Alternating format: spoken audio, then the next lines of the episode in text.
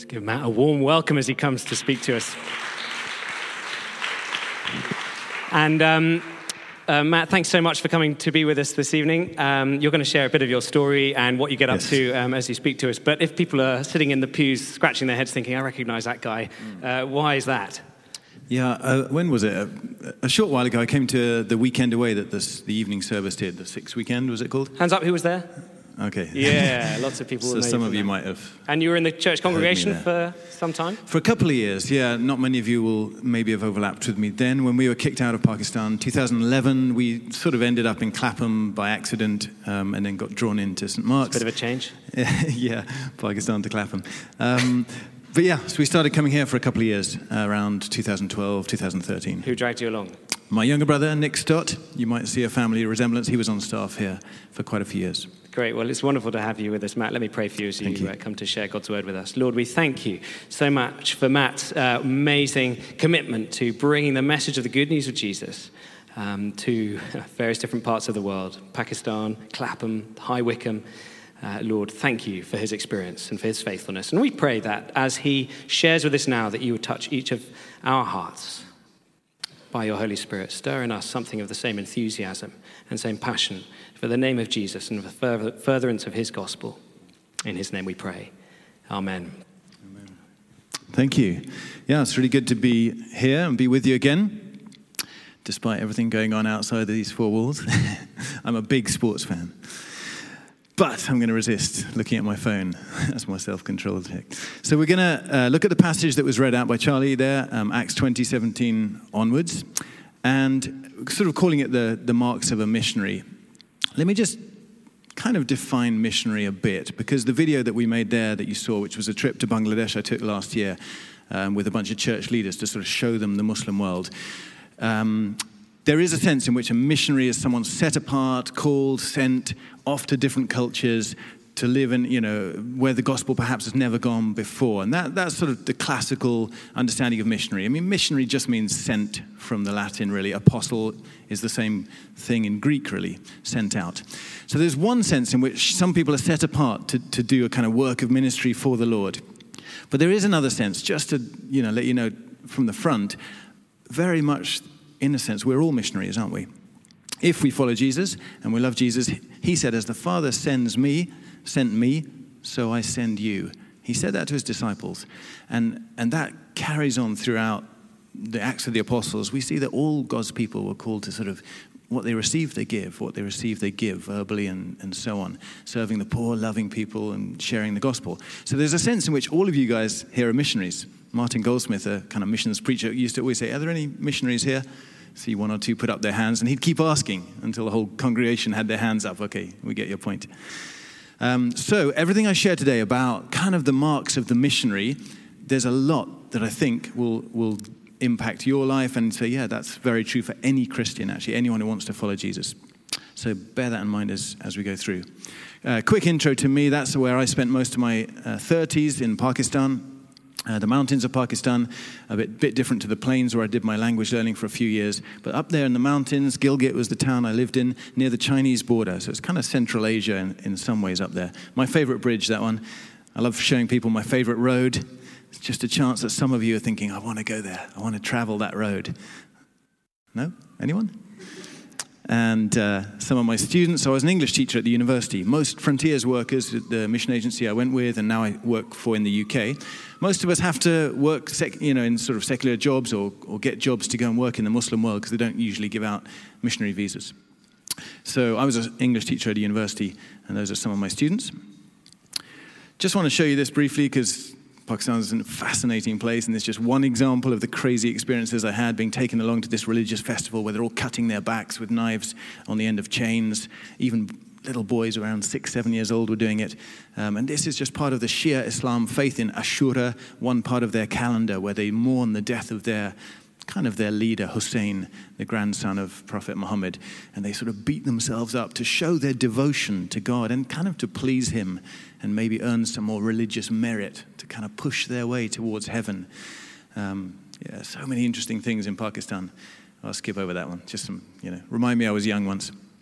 Then I met my wife, who was working with Frontiers in Indonesia on a church planting team as well. Uh, so she was in the sort of post tsunami area of Aceh in. Um, oh, I don't know the geography that well. But uh, so she was there for a year and a half when we met, and then she very bravely chose to one marry me, two move to Pakistan with me. I'm not sure which is tougher actually. And uh, so she's from California. We met in Thailand. We got married in Malaysia. Usual story on the mission field. And now we ended up in High Wycombe. So having been kicked out, expelled from Pakistan in 2011, after we'd taken our first child out there, our baby girl, uh, we were kicked out about a year later. And after wrestling with that in Clapham for a year or two and Tooting, we felt the Lord release us from our, our work in Pakistan and, and call us to go and work with Frontiers in, in mobilization and, and training and recruiting people for the nation. So that's kind of my job now, trying to find crazy people like you who might want to do something even crazier. Um, so that's what we do. But also, there are 30,000 Pakistani Muslims in High Wycombe, and so we're doing quite a lot with them. Um, they're not just Pakistanis, actually. They're now more and more Syrians and Iranians and a few Bangladeshis as well. So, yeah, we love working amongst Muslims here, wherever we are in the world. That's who we are and our story. So back to the text. When you think of missionary, I don't know what you think. I mean, that video obviously we created was designed to challenge your thinking about what is mission, who is a missionary, what is mission all about. And I don't know, I think a lot of us sometimes think a missionary is more John the Baptist than Jesus. Bit quirky, bit out there, living in weird places like deserts, living really poor and rough, eating weird food. Ask me later what's the weirdest food I've been served up. It's not very pleasant to mention from the front. Um, but, you know, some people think a missionary is a bit awkward, a bit socially awkward back in their own culture. Um, lots of stereotypes, I think, that we often have. Or sometimes they elevate us up to this weird, super spiritual position, like, oh, wow, the you know, missionary is always like hearing from God and following God's call, amazing evangelists, bringing people to the Lord. All these stereotypes that are, mm, yeah, sometimes true, but quite often they're not true. We're just very ordinary people, actually. Now, sometimes the slides we show and the talks we give, we're talking about all the crazy things that happen, all the amazing experiences we had, and it's understandable that you'd think the missionary life is a bit wacky. Um, but of course, the book of Acts that you've been looking through is a bit like that too. You look at the life of the Apostle Paul, you know, you see all his highs, you see all his lows, you see his suffering, you see him being stoned and shipwrecked, and you see him preaching the gospel, people coming to faith, the Holy Spirit coming on people. So, but of course, I'm sure a lot of Paul's life was ordinary too. He spent three years in Ephesus, and we get a couple of passages in Scripture about what happened in Ephesus. So we get highlights, lowlights. But most of the time, he was making tents, sharing the gospel regularly with people, probably not seeing a lot happen for a long, long time. And then suddenly, breakthrough happened, and people came to the Lord and so on. Or just the hard work of mentoring and discipling people. But anyway, this morning, we're, uh, this morning, this evening, we're going to have a look now at this passage and just see some of the heart of what it means to be a missionary, not just the, the crazy stories. My first point is sort of cultural awareness. So he, he sent to Ephesus for the elders of the church. Now, it seems like an innocuous, innocent little phrase. He, but why didn't Paul go to Ephesus himself? He'd planted these churches. He'd probably appointed the elders of this church. Why didn't he go visit them? Well, he was in a bit of a hurry. He was trying to get to Jerusalem in time for the Feast of Pentecost. And he knew that if he visited Ephesus, he would get stuck. And if you know anything about Middle Eastern or Asian cultures, they're incredibly hospitable, but to a fault. I mean, they, I had friends who would lie to their family members in Pakistan that they were anywhere near them, you know, visiting their relatives because they didn't want to be hosted and have to stay with them and have to visit every family member. Even British Pakistanis, when they go home to Pakistan, they get stuck in that village for weeks and weeks. They can't travel, see any of the nice bits of Pakistan quite often because family is all important and honor and shame and all that stuff. So here, probably Paul was just trying to stay by the port, call the elders to come and see him so he could give them their sort of final instructions, have their goodbyes. Um, so that's probably what's going on here. And my, my point is when you're sharing the good news with other people, you've got to be aware of the culture of the person you're talking to. And I hope that you don't just spend time with people just like you, who are exactly your kind of cultural background. But certainly, one of the key marks of a, of a missionary or cross cultural worker is, is learning the culture. I spent three years down country in Lahore, the big city of Lahore, not only learning Urdu, the national language of Pakistan, but learning culture, trying to understand what it meant. What do Muslims think of when they hear the word Christian? Is that the right word to use talking to them?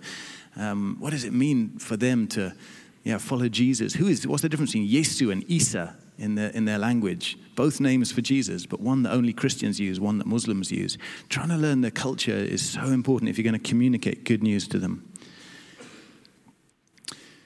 So, yeah, it, uh, culture. I could talk about culture all day, but it, yeah, the main main thing is, you know, be be careful how you communicate. Now, for you, you might think, well, I don't know, do I have a lot of cross cultural relationships and engagements? Maybe, I hope so. Maybe by the end of this talk, you'll say, yeah, I should have some more of these.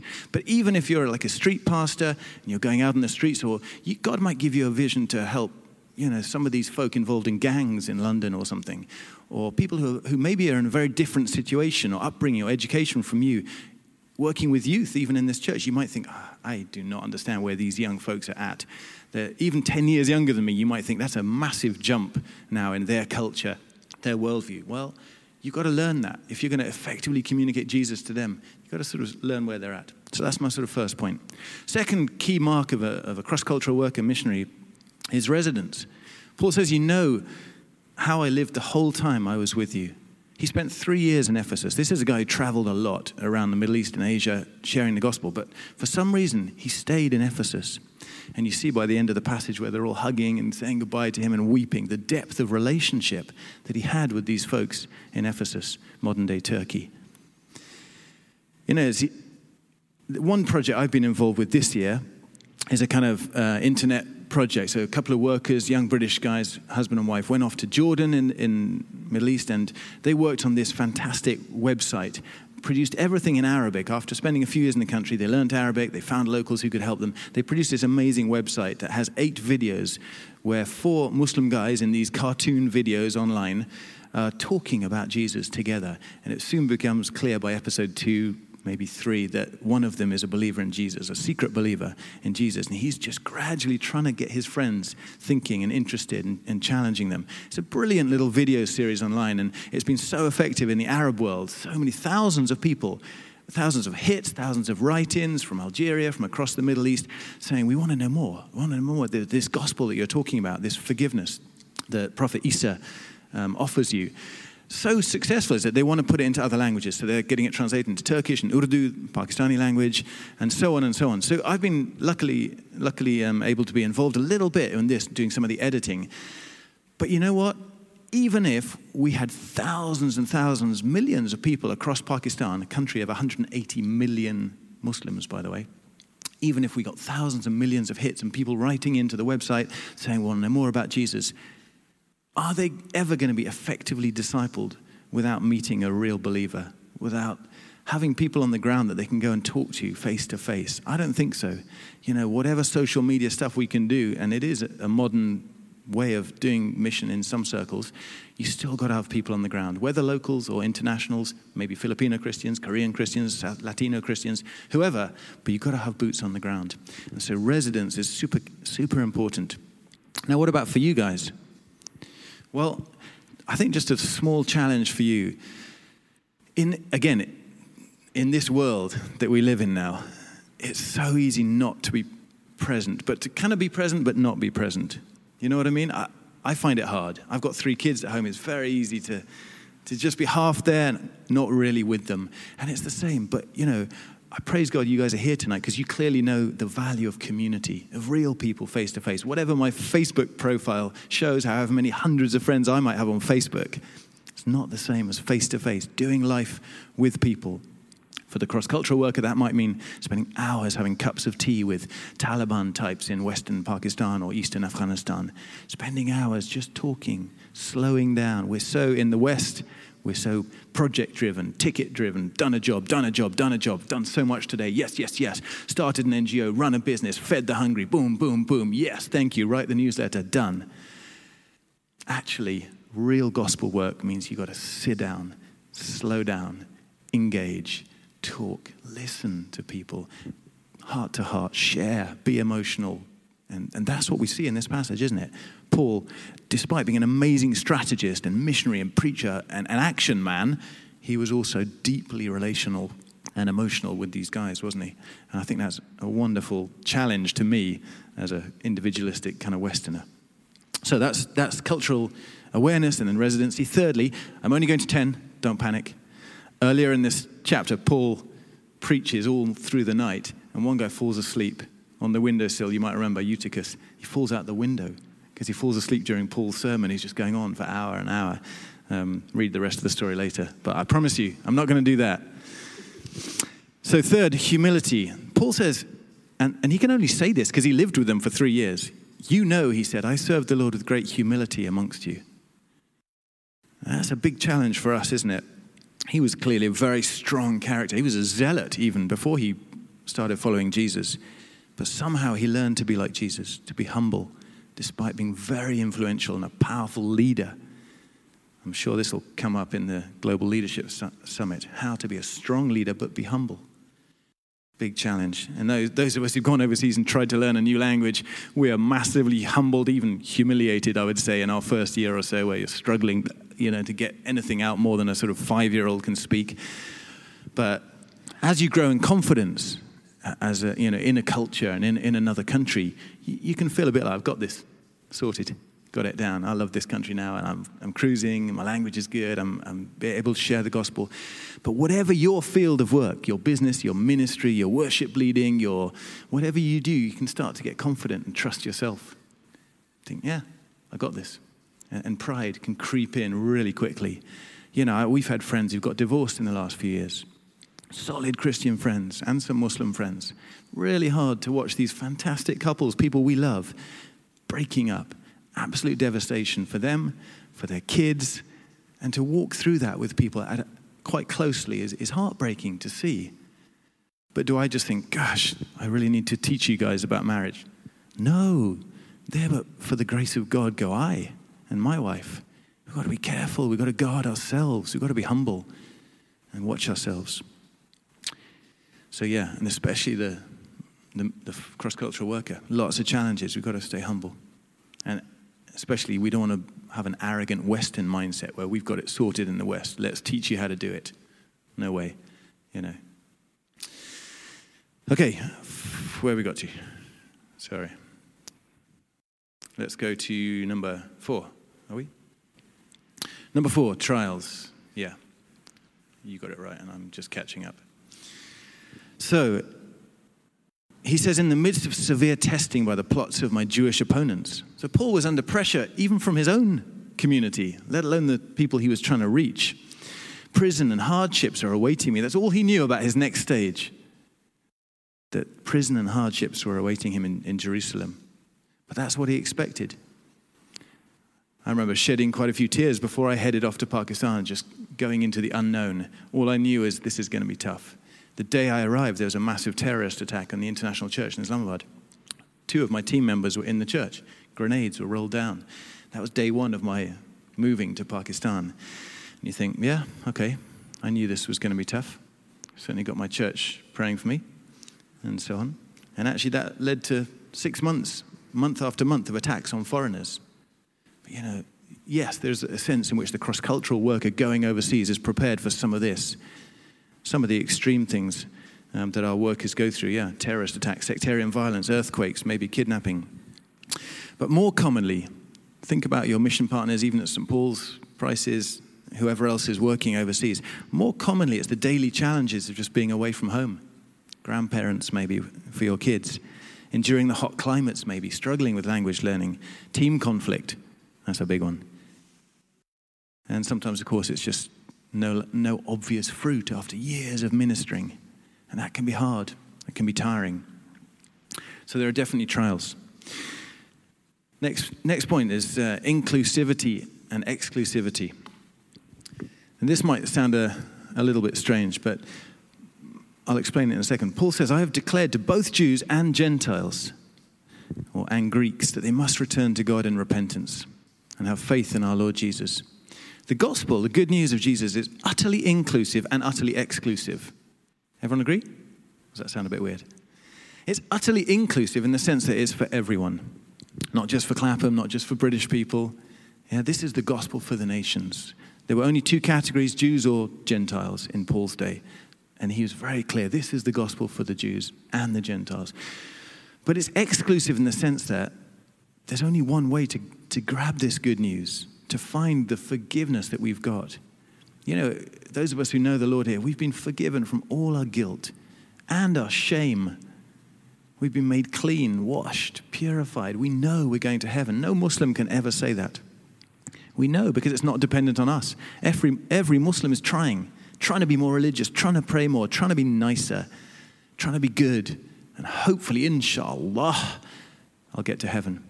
One of my Muslim friends I, I played football with on Monday last week, he told me his grandma had died. I said, I'm so sorry, man. I said, how, how are you guys doing with that? He said, Well, yeah, she was really close to me. She brought me up when I was young. But she died on a Friday, so we're really hopeful that Allah will forgive her because Friday is kind of their holy day. Uh, and he said, and, and of course, we'll go to her grave regularly and we'll pray for her. There's no hope. There's no assurance. There's this vague, maybe Allah will forgive, maybe He won't. That's it. Basically, depending on how good you are, how religious you've been. But the gospel is good news. And, and it's laid out, though, that we have to repent. We've got to turn to God and believe in Jesus. He's offering it to everyone, every tribe and tongue. But we've got to go through Jesus. It doesn't matter if you're a Muslim, Christian, Jew, whatever. God wants all people to come to Him, but it's got to be through Jesus. That's the exclusivity. Six, transition. One of the things about being a cross cultural worker, I've mentioned us being kicked out of Pakistan, but there's so much loss and change. Paul, we see in this passage, he, he was moving on. Now, this, he felt compelled by the Spirit to move on. He wasn't kicked out, visa cancelled like we were, but there's so much transition and change when you're a cross cultural worker, and you never quite know what's happening, how long your visa will last these days. And yeah, it's tough. And there are tears and so on. And um, yeah, it's very important for the cross cultural worker or missionary to be resilient and to also to trust the sovereignty of God. When we were kicked out, we could have been really angry with the Pakistani government or authorities for kicking us out because of some kind of international affairs business. A CIA guy who went rogue in, Islam, in Lahore and shot dead a couple of people. That's probably why we were kicked out. But we can't just get angry with them. We can't just blame it all on Satan trying to disrupt gospel work. You know, this is God's sovereignty. Somehow He's at work. And we've got to have a strong theology of God's sovereignty, but also of suffering. Now, you guys will go through transitions too, different kinds perhaps. But there'll be loss, there'll be change, there'll be tears. Some of you will have lost parents perhaps, or children, maybe. I remember coming to my nephew's funeral here in this church a few years ago. He was stillborn a few weeks before, before being born of my younger brother who, who worked here. Some of you know. And his little coffin was right here on the step. Oh, gosh, those transitions are so painful, and you don't know all the answers. Where's your faith going to be when you go through the dark place and the wrestling and the questions? As people of God, we've got to have a strong theology of suffering. The Bible's totally honest with us. God is good but life sucks sometimes, as my wife would say from California. Yeah, we've got to, we've got to be okay with that. And we've got to be resilient and work that through in our minds. Disappointments will come. And missionaries are no different to anyone else that's here. We have disappointments, we have questions, we don't understand. The people group I was working with in the mountains in North Pakistan. They speak the Shina language, one of the people groups up there. So having, I was just about to start to learn the Shina language, having learned Urdu for three years, the national language. Now the lady that understood the Shina language, the only Christian lady in the world that knew that language fully was this Wycliffe Bible translator lady who would come and go to Pakistan. And the same year we were kicked out, she died in a car crash in America. Of all the dangerous roads she traveled in in Pakistan, and you think, Lord, what is that about? Why would this wonderful lady, the servant of yours for years, pouring out her life so this people group of only 600,000 people could have the Bible in their own language, and before it's even completed, she dies in a car crash? What? That makes no sense. But God is good, and God is sovereign. Transitions, loss, and change. Risk and perseverance, I'm going to just push through that a little bit because time is short. But the key thing is we've got to persevere.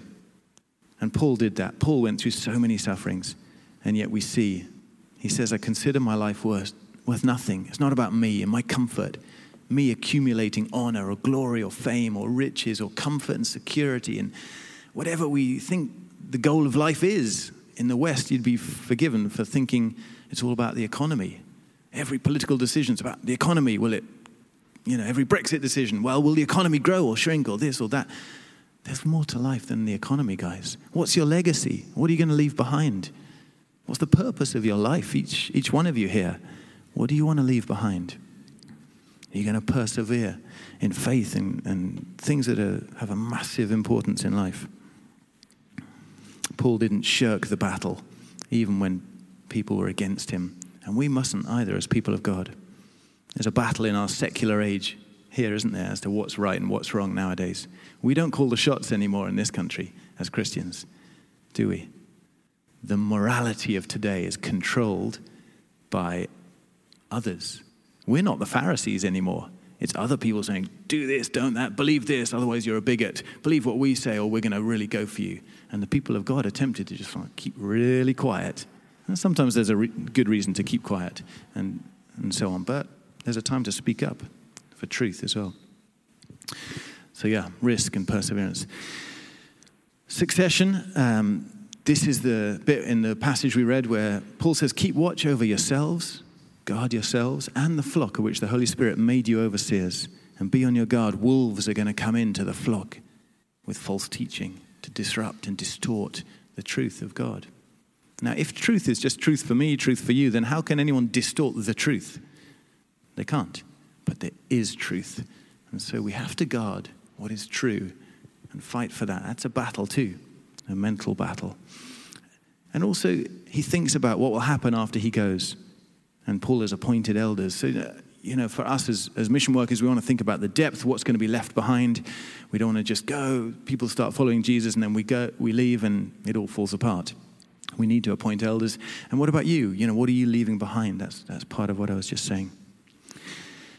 Two more. Cross cultural workers have to have a little bit of a disdain for wealth. Paul says, I have not coveted anyone's silver or gold or clothing. Now, one of the stereotypes I mentioned earlier is that all missionaries are poor.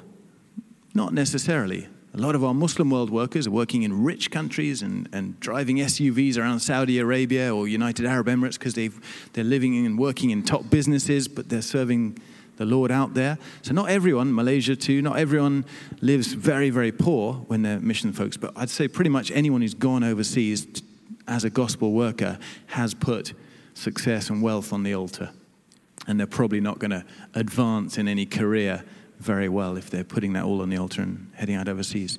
And we need to be careful too, don't we? In a, in a culture saturated with money, we've got to be careful to not covet.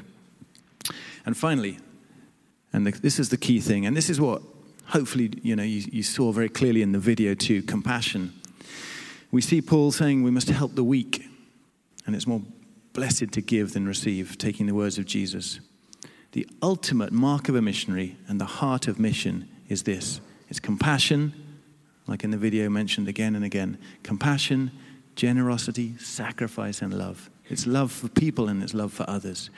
So, Paul may have been an amazing miracle worker and so on, and, and seeing the, the sick healed and preaching the gospel and people coming, getting saved. But it was all out of this compassion for people. And you see how much he loved the churches he planted and the people here as they wept and wept by the way, guys, it's not wrong to cry. British culture. We're not big into emotion and emotional expression, are we? Not compared to my wife in California, anyway. But it's okay to be vulnerable. It's okay to cry when things are just devastating. Jesus cried at the death of his friend, didn't he? Even before raising him from the dead. And Paul here weeps and weeps, knowing he's probably never going to see these guys again. It's okay, guys, to be to let your emotions out sometimes. Okay, let's um, let's stand. I'm going to close there and just just pray for us, and then we're going to have a little bit of Q and A and something with the Prices and myself.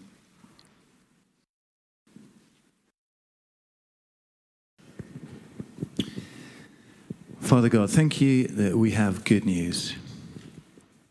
Lord, we have not earned anything ourselves, but you've set us free from sin and guilt darkness, shame.